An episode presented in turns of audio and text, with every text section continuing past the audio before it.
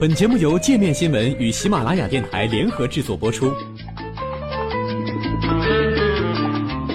界面新闻五百位 CEO 推荐的原创商业头条，天下商业盛宴尽在界面新闻。更多商业资讯，请关注界面新闻 APP。有孩子的家庭更幸福？未必。全世界范围内，大家都认为养育孩子是生命中最值得的一部分。很多母亲珍视自己与子女之间的亲密联系，像母亲的转变使女性的婚姻和整体幸福感都发生了深刻变化。不过遗憾的是，这些变化并非都是向着好的一面。家庭一般都期待新生命的降临，但随着母亲与子女之间关系不断加强，他们其他的社会关系可能会随之减弱。为了完成我的书作《亲密关系的伟大神话》，我就养育孩子对心理的影响。进行了长达十多年的调查，下面是这份调查的详细内容。急转直下的爱情，一般而言，只有彼此相爱并且愿意搀扶同行的伴侣才会考虑结婚，但在结婚之后，情况一般会发生变化。新婚夫妇对婚姻的满意程度在婚后的头几年就会开始下降，如果这种下降的势头过于迅猛，就会导致争吵和离婚。对于婚姻的不满，往往来自于鸡毛蒜皮的小事儿。有时买一包尿布或一个安全座椅都会导致剧烈的争吵。不少研究者在约三十年里研究了儿童是如何影响婚姻的。研究结果显而易见：一旦有了孩子，夫妻关系会变差。与没有孩子的夫妻相比，有孩子夫妻对婚姻满意程度下降得更快，速度大约是前者的两倍。而如果女方属于意外怀孕，突然成为父母的体验会极大的影响婚姻中的两人关系。更加讽刺的是，对于为人父母的夫妻来说，他们在对婚姻的满意程度下降的同时，离婚的几率却会随之往下降。孩子成为了维系婚姻的纽带。另外，婚姻中的不满意也会影响整体幸福感。原因显而易见，对于大多数人来说，婚姻中与对方的关系是生活中最为重要的关系之一。不少年轻夫妻认为，孩子会让他们之间的关系更加密切，或者至少不会让他们的关系更糟。孩子会改善婚姻的这一想法是年轻人心中根深蒂固、毫无缘由的迷思。从恋人到父母，孩子的降生会让家庭生活的动态发生变化。事实上，孩子的出生会影响夫妻之间互动的模式。在照看孩子的过程中，他们会变得更加例行公事，彼此疏远。把孩子喂饱、为他们换衣服、洗澡之类的琐事，会消磨人们对生活的信心，耗费他们的时间和精力。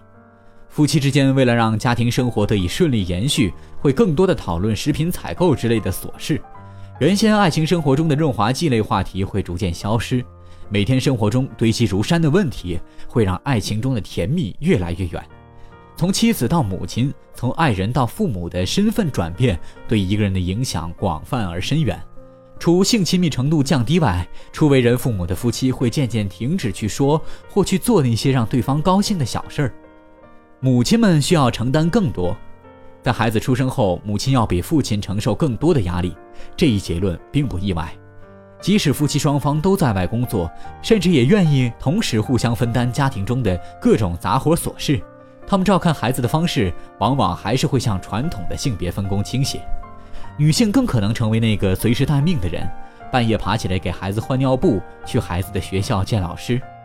也正因为如此，初为人母的女性往往会在孩子生下来之后减少自己的工作时长，而父亲一方则要承担家庭更多的经济重担，婚姻会随之进入一种人类生活的常见模式，男方更多的在工作上耗费时间以及精力，而女方开始在照料孩子以及家庭劳动中投入更多的时间，导致夫妻双方出现疲倦和愧疚感，压力日增。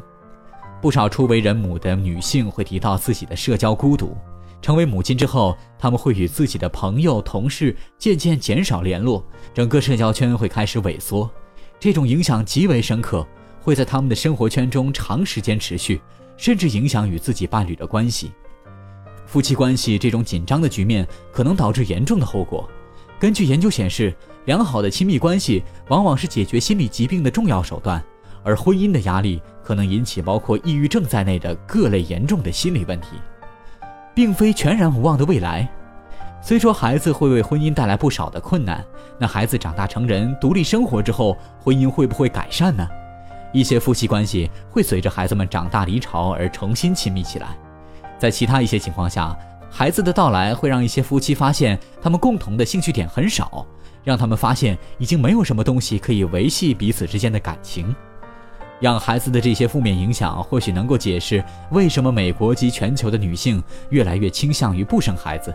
根据美国人口统计结果显示，美国15至44岁适龄女性的生育意愿正在急剧下降。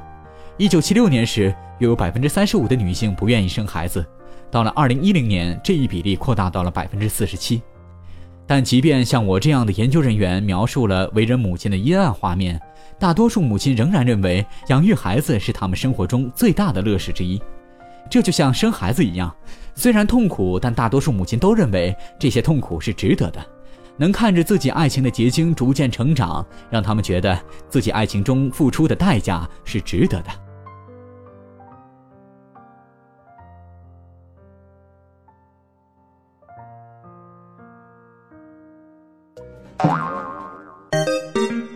还想了解更多世界各地的商业趣闻，请关注“界面天下”频道微信公众号“最天下 The Very World”。